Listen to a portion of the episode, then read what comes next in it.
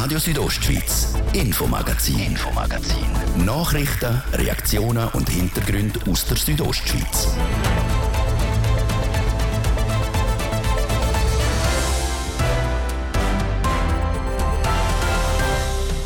Und das hat die Region heute bewegt. Eine Mutterkuh am Schamserberg, die von Wölfen getötet worden ist, mischt die Karten in Bezug auf die Wolfsproblematik neu. Mit einer Tötung von einer Mutterkuh, das ist sicher eine neue Dimension. Ja. Die Jagdvorsteher redet von einer neuen Dimension. Wie die Politik und der Naturschutz darauf reagieren, das hören wir hier. Und die Sanierung von einer Straße in der Surselva sorgt seit Jahren für Knatsch. Ich bin jetzt 24 Jahre im Tiefbauamt und das ist äh, das komplizierteste Projekt, das ich bis jetzt gesehen habe im Tiefbauamt. Der Kantonsingenieur redet vom kompliziertesten Projekt. Warum es eben so umstritten ist, auch das haben wir für euch zusammengefasst im Infomagazin. Schön sind ihr mit uns an dem Montagabend. Am Mikrofon ist Adrian Kretli. Die Thematik rund um den Wolf in Graubünden nimmt neue Dimensionen an. Am Wochenende haben offenbar sechs Wölfe auf der Alp Nurdain am Schamserberg eine Mutterkuh gerissen. Die siebenjährige Kuh war zusammen mit anderen Kühen auf einer eingezäunten Weide. Es ist das der erste Fall, wo Wölfe in Graubünden ein ausgewachsenes Nutztier aus der Rinderfamilie gerissen haben. Dass so etwas früher oder später passiert, erstaunt der Bündner Jagdinspektor Adrian Arquint nicht überrascht sind wir nicht. Oder? Wir haben gewusst, dass äh, Rudel macht uns Problem, vor allem das Vatertier. Jetzt ist eigentlich das auch eintreten, was man gefürchtet hat. Oder er lernt jedes Jahr dazu, gibt das der Jungtier weiter. Laut dem zuständigen Amt für Jagd und Fischerei handelt es sich bei den Wölfen, die die Mutterkuh gerissen haben, wahrscheinlich um Tiere vom bekannten Beverin-Rudel. Ein Rudel, das schon in der Vergangenheit immer wieder negativ aufgefallen ist. Trotzdem, auch in dem Rudel dürfen nicht einfach so Regulationsabschüsse gemacht werden, betont der Adrian Quint. Von der Gesetzgebung, die aktuell ist es so, dass wir zuerst müssen wissen, wie viele Jungtiere werden äh, geboren in dem Jahr und dann können wir beim Bund einen Antrag stellen, zum Hälfte von diesen Jungtieren äh, zu schiessen. Und äh, bis wir nicht den Nachweis von diesen Jungtieren haben, können wir wie keinen Antrag stellen. Laut der aktuellen Gesetzgebung vom Bund ist eine Regulierung also erst möglich, wenn der Nachwuchs im Rudel bestätigt werden kann. Ein schwacher Trost für die Betroffenen, für die Landwirtinnen und Landwirte, die auch in dieser Saison damit rechnen müssen, dass eines von ihren Tieren vielleicht nicht mehr von der Alp in den Stall kommt. Die Forderung nach sogenannten präventiven oder proaktiven Abschüssen wird nach dem jüngsten Vorfall immer lauter. Für den Bündner Mittelständerat Stefan Engler ist klar, dass jetzt muss gehandelt werden. Das kommt zu Begegnungen mit Menschen. Der Herdenschutz wird umgangen. Ein Herdenschutzhund ist schon angegriffen worden und jetzt ist auch noch eine Mutterkuh gerissen worden. Das alles ist äh, vorhersehbar äh, gewesen, zumal man nicht die Möglichkeiten hatte, das äh, zu verhindern. Er hat darum schon vor zehn Jahren im Parlament darauf aufmerksam gemacht, dass die Wolfspopulation irgendwann zu gross ist und dass es zu Angriffen auf Nutztiere wird kommen. Der Stefan Engler hofft darum fest, dass die anstehende Revision vom Jagdgesetz eine für Graubünden angemessene Lösung bringt.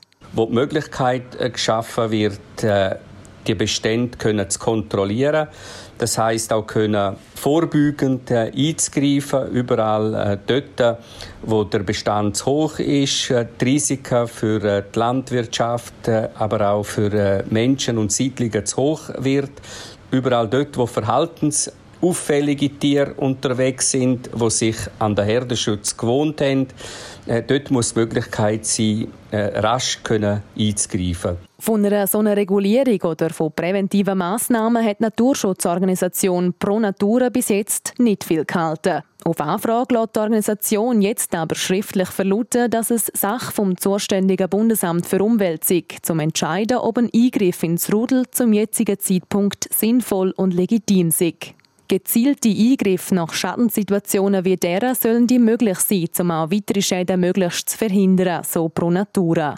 Im schlimmsten Fall muss, wie es in der kürzlich angepassten Jagdverordnung vorgesehen ist, auch der Abschuss vom Leittier möglich sein. Damit auch in Zukunft Wölfe und Nutztiere miteinander leben können, sind gelegentlich Abschüsse notwendig. Das steht auch für Pro Natura aus der Frage. Es scheint also fast so, dass der jüngste Riss von einer Mutterkuh der die Ansichten von beiden Seiten ein bisschen näher zusammengebracht hat und dass auch auf politischer Ebene bald ein Konsens in Bezug auf die Wolfsproblematik gefunden wird. Bis dorthin können die Landwirte und das Alppersonal momentan nur hoffen, dass kurzfristige Massnahmen Abhilfe schaffen. So probiert die Wildhut momentan einen Wolf vom Beverinrudel mit einem GPS-Sender auszurüsten. Das soll einerseits Daten liefern und auf der anderen Seite möglicherweise auch die Wölfe für eine gewisse Zeit abschrecken und von den Nutztierherden am Schamserberg wegbehalten.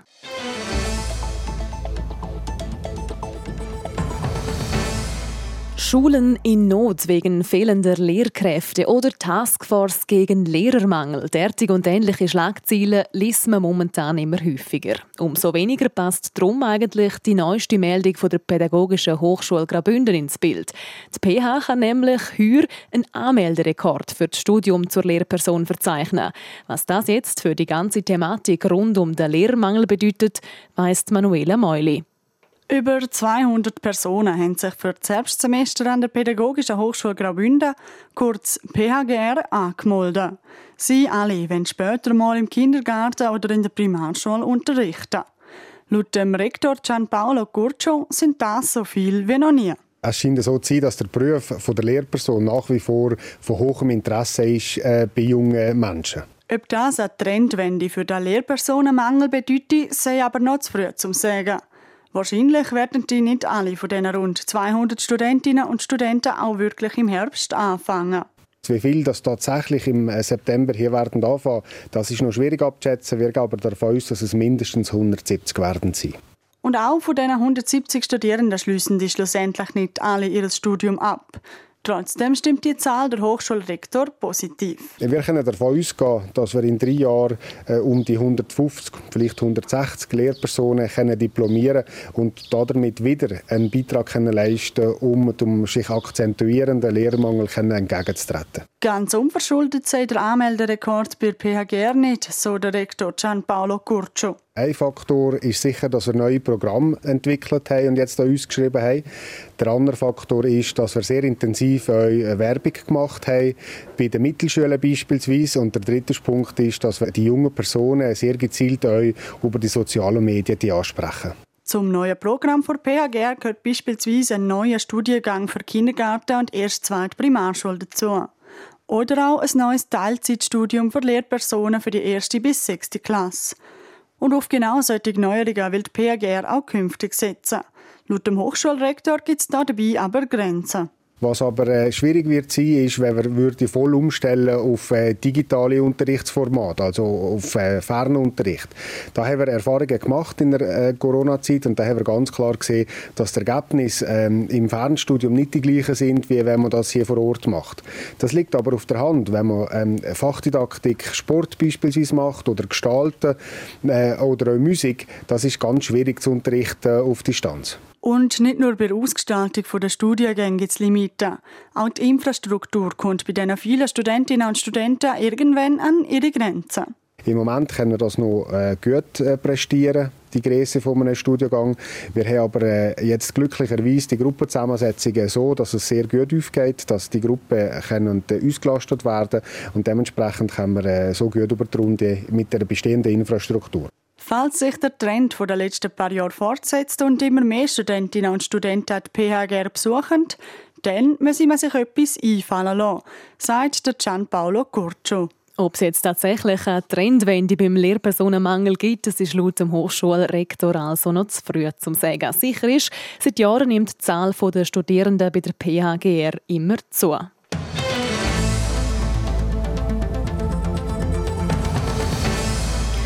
Machen wir einen Abstecher in zur Selva, genauer gesagt auf Sagoin. Ein Dorf, dort führen zwei Strassen her. Eine von der Nachbargemeinde Schloein her und eine von der Kantonstrasse weg, aber auf Sagoin. Und rund um diese Straße gibt es seit Jahren einen grossen Knatsch.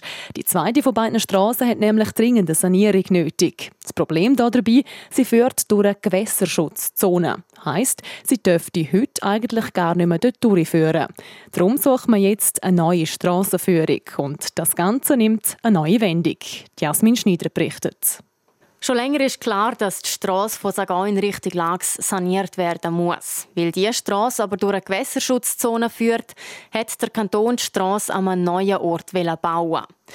Die Straße hätte dann aber mitten durch ein Neuerholungsgebiet geführt und das hat nicht allen gepasst. Ich denke auch im Zeitpunkt von einer Biodiversität, im Zeitpunkt, wo man vielleicht auch andere Werte muss setzen, sollte man nach Lösungen suchen, die einerseits äh, verkehrstechnisch optimal sind und auf der anderen Seite in dem Sinn dort dann auch, äh, sagen wir, gewissen Anliegen von der Bevölkerung Rechnung tragen. Sagt der Konrad Kadonau, er ist Co-Präsident vom Komitee Via Precauta. Das Komitee hat Anfang letztes Jahr eine Petition eingereicht, die fordert, dass der Kanton die neue Straße in der Nähe von Alta baut und nicht mitten durch ein Neuerholungsgebiet. Dort, wie man im Prinzip schon vor etwa, glaube es sind 140 oder 50 Jahre her, dass man so in die Richtung einen Weg hätte. Das ist ein möglichst kurzer und direkter Anschluss Richtung Lags Chur. Und ich will nicht sagen besser, aber es ist in dem Sinn verkehrstechnisch optimaler, weil das wäre die eine Entleerung vom Dorf und die andere Entleerung vom Dorf Richtung äh, das wirtschaftliche Zentrum Einlands. In dem Sinn würde über Schluein gehen. Jetzt gibt es eine neue Wendung in dieser ganzen Geschichte. Wegen einem Bundesgerichtsurteil muss der Kanton nämlich quasi von vorne anfangen mit der Planung von dieser neuen Straße, wie der Reto Knuchel, der Leiter vom Tiefbauamt Graubünden, erklärt. Varianten und Alternativen im Zusammenhang mit der Neuerschliessung von Sagain müssen geprüft werden. Es muss eine Interessenabwägung stattfinden und dort daraus kann es dann ein oder beste Varianten geben. Die beste Varianten, die werden nachher dann durch die Regierung beurteilt und dann am Bund zur Genehmigung eingereicht. Vom ursprünglichen Plan, die neue Straße durch ein Neuerholungsgebiet zu bauen, sieht der Kanton also ab. Stattdessen wird jetzt eine Arbeitsgruppe bestehend aus Vertreterinnen und Vertretern der Gemeinde Sagain, am Tiefbauamt Graubünden, am Komitee Via Precauta und weiteren Expertinnen und Experten bildet. Die Arbeitsgruppe wird dann eben die beste Variante erarbeiten. So eine zu finden, wäre aber nicht einfach. Der Kanton alleine hat jetzt gegen 20 Hauptvarianten schon geprüft und das Komitee via Bregaut hat auch zwei Varianten eingereicht. Das Problem oder die Herausforderung, die wir in diesem Betrachtungsperimeter drin haben, ist, äh, wir haben Quellschutzzonen und wir haben Trockenweisen von nationaler Bedeutung, die uns diesbezüglich einschränken. Und das wird wahrscheinlich auch dazu führen, dass gewisse Varianten durch das nicht machbar sind. Durch das wird sich die Sanierung der Straße also noch um weitere Jahre verzögern. Laut dem Reto Knuchel geht es sicher zwei Jahre, bis die beste Variante gefunden worden ist. Die muss die Bündner Regierung dann noch beurteilen und vom Bund bewilligt werden. Und nachher muss das ganze Vorhaben auch noch in Tat umgesetzt werden. Soweit also der neueste Stand zu der Strasse von Sagain auf Lax, die sollte saniert werden. Hoffen wir, dass das Vorhaben nicht noch weitere 15 Jahre muss warten muss.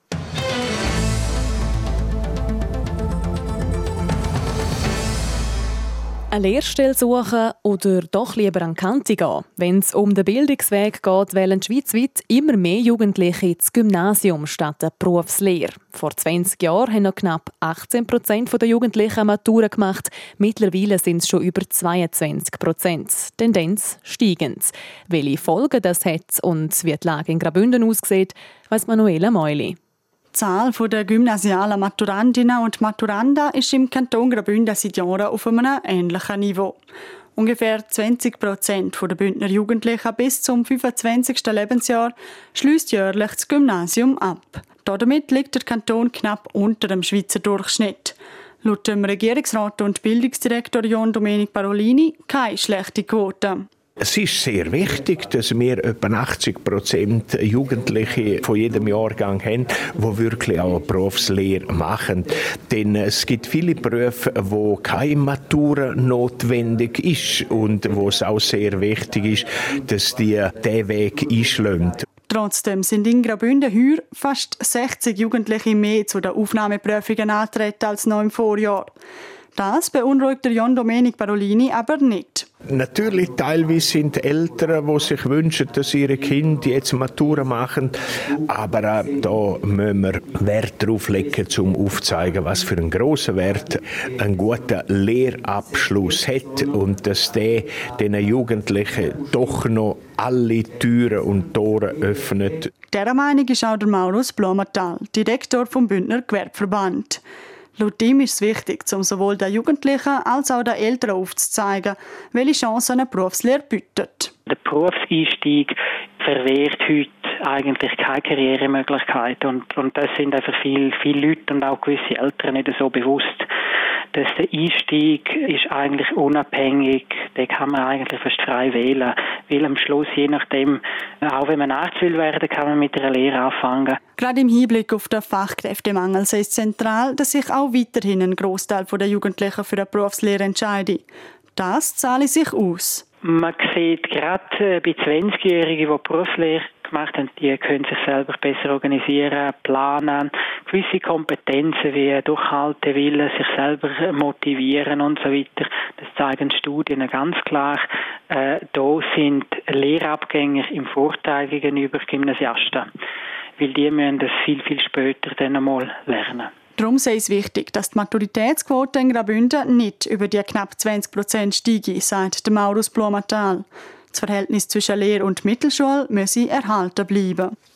Graubünden liegt also ein bisschen unter dem Durchschnitt. Die Liste anführen tut laut dem Bundesamt für Statistik übrigens Genf mit über 30 Prozent Maturitätsquote und Schlusslicht macht Glarus mit 12 Prozent.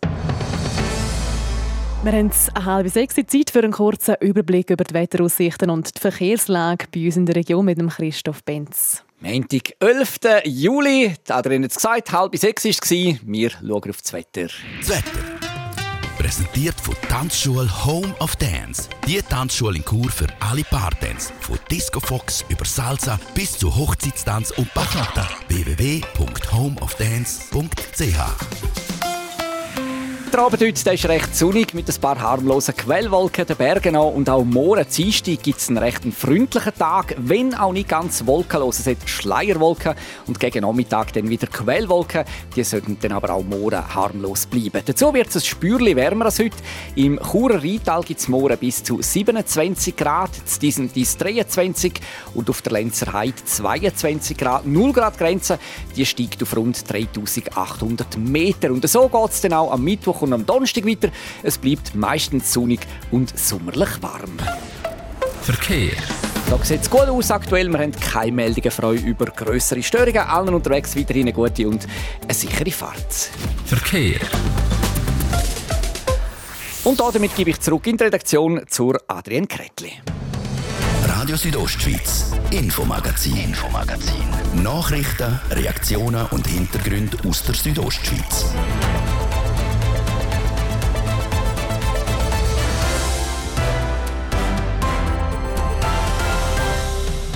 Zurück zum zweiten Teil vom heutigen Infomagazin und da reden wir in unserer neuen Serie über das Thema Food Waste, also die Verschwendung von Lebensmitteln. Schließlich landet bei uns rund ein Drittel der Lebensmittel, die eigentlich noch zum Essen gut wären, im Kübel.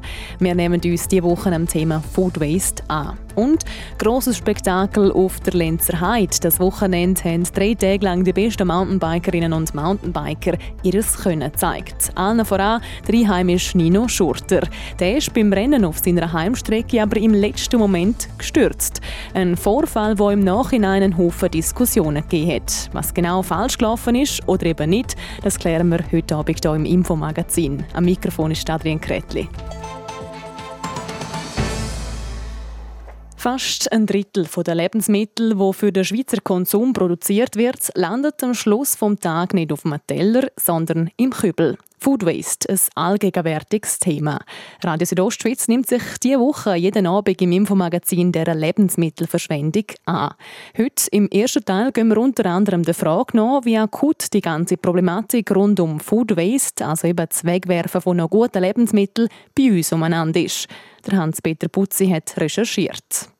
In der Schweiz werden pro Jahr rund 2,8 Tonnen Lebensmittel verschwendet. Das ist fast 1 Kilo pro Person und Tag. Und die Schweiz gehört zu den Spitzenreiter, im negativen Sinn. Das bestätigt Livia Sommerwil. Sie unterrichtet nachhaltige Entwicklung an der Fachhochschule Graubünden in Chur. Je kleiner der Anteil der Ausgaben zu den Lebensmitteln gehen, in der Schweiz liegt er etwa bei 6% vom Durchschnittseinkommen. Also sehr, sehr wenig, wo wir für Lebensmittel ausgeben. Desto größer ist der Food Waste. In einem Land, wo die Leute teilweise bis zu der Hälfte von ihrem Einkommen für Lebensmittel ausgeben, gibt es ganz wenig Food Waste. Das ist nicht überraschend, denn Lebensmittelverschwendung ist ein Wohlstandsproblem, sagt Livia Sommerville der Wert vom Lebensmittel drückt sich in Geld aus und weil es sehr wenig Geld ist, wo man ausgibt, schätzt man es vielleicht auch nicht gleich. Auch so sieht der Thomas Roffler, Präsident vom Bündner Bauernverband, also von der Branche, wo an der Quelle von Lebensmittelproduktion liegt. Ich glaube, das ist auch ein bisschen eine Wohlstandserscheinung, die wir in den letzten Jahren uns rein gelebt haben. Und ich glaube, da zurück zu einer gewissen natürlichen Normalität tut gut. Ganz anders ist die Situation aber in Drittweltländern. Wir sehen aber in Ländern, die vielleicht wärmere Temperaturen haben, mehr Verluste haben, bevor das Produkt überhaupt in der Haushalt ist. Aber wenn dann ein Produkt in der Haushalt ist, dann verschwendet man das nicht mehr. Wenn man 50 Prozent vom Einkommen für Lebensmittel ausgibt, dann kann man nicht einfach nochmal 20 Prozent mehr dafür ausgeben so die Livia Sommerville. Kein Blatt vors Maul nimmt bezüglich Lebensmittelverschwendung der Claudio Beretta. Er ist der Präsident vom Verein foodwaste.ch und gilt als bester Schweizer Foodwaste-Experte. Ethisch ist es untragbar, dass immer noch sehr viele Menschen an Hunger leiden. Irgendetwas in Richtung von einer Milliarde Menschen sind unterernährt und weitere zwei Milliarden Menschen sind mangelernährt. Das ist grotesk, dass die Schweiz ein Drittel der Lebensmittel importiere, auch aus Ländern mit Hungersnöten. Food Waste ist am Claudio Beretta sein Schwerpunkt als Wissenschaftler der Zürcher Hochschule für angewandte Wissenschaften. Allein in der Schweiz werden laut ihm pro Jahr Lebensmittel im Wert von mehreren Milliarden Franken verschwendet. Eine Schätzung vom Bundesamt für Umwelt sagt, dass etwa 620 Franken pro Person jedes Jahr weggeschossen werden. Verloren gehen die Lebensmittel überall. Vom Anbau über die Verarbeitung zum Detailhandel und Restaurants bis in die Haushalt. Allein mehr als die Hälfte der Nährwerte von Brot, Fisch und Gemüse landen im Abfall. Auch die Umwelt wird durch die Herstellung von Lebensmitteln belastet. Die Livia Sommerwil zählt auf ein landwirtschaftliches Produkt braucht extrem viele Ressourcen. Manchmal kann der Bedarf durch Regenwasser gedeckt werden, aber wir sehen auch heute in der Schweiz, dass gewisse Kulturen bewässert werden müssen. Also wir nehmen da Grundwasser, wo eigentlich für anders gebraucht werden würde. Wir setzen ganz viel Energie ein, Energie in Form von Traktorfahrten. Das ist immer mit Dieselverbrauch verbunden. Wir setzen Pflanzenschutzmittel ein. Und die Pflanzenschutzmittel, die bilden Rückstände in unserem Boden. Rückstände, wo wir teilweise noch gar nicht wissen, was das heisst für unsere Zukunft. Und wenn wir Food Waste haben, dann ist da alles verschwendet. Laut am Claudio Beretta ist Food Waste ein maßgebender Treiber für Umweltbelastung man kann für die Schweiz sagen, man könnte jedes dritte Auto verbieten auf der Straße und hat dann gleich viel für das Klima erreicht, wenn man einfach Food Waste vermeiden Und Livia Sommerwil sagt, 10% an den globalen Treibhausgas gehen zurück auf Lebensmittelverschwendung. Grundsätzlich gilt, je weiter hinten in der Lebensmittelkette ein Produkt in den Kübel geworfen wird, je mehr belastet es die Umwelt. Und darum sind Haushalt und Gastronomie zusammen für rund die Hälfte der gesamten Umweltbelastung der Food Waste verantwortlich. Food Waste, eines unserer Themen diese Woche hier auf Radio Südostschweiz. Morgen beschäftigen wir uns dann mit der Lebensmittelverschwendung in unseren eigenen vier Wänden. Was jeder und jede von uns machen kann, um Food Waste dort zu vermindern, das dann morgen an der gleichen Stelle.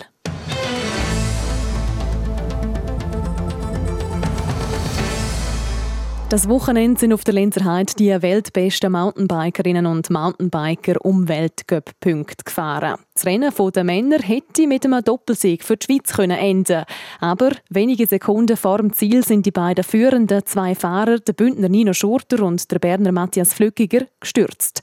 Der Nino Schurter gibt dem Matthias Flückiger die Schuld für den Sturz. Was genau auf der Strecke passiert ist, haben die beiden nur selber gesehen. Sonst hat das niemand wirklich mitgekriegt.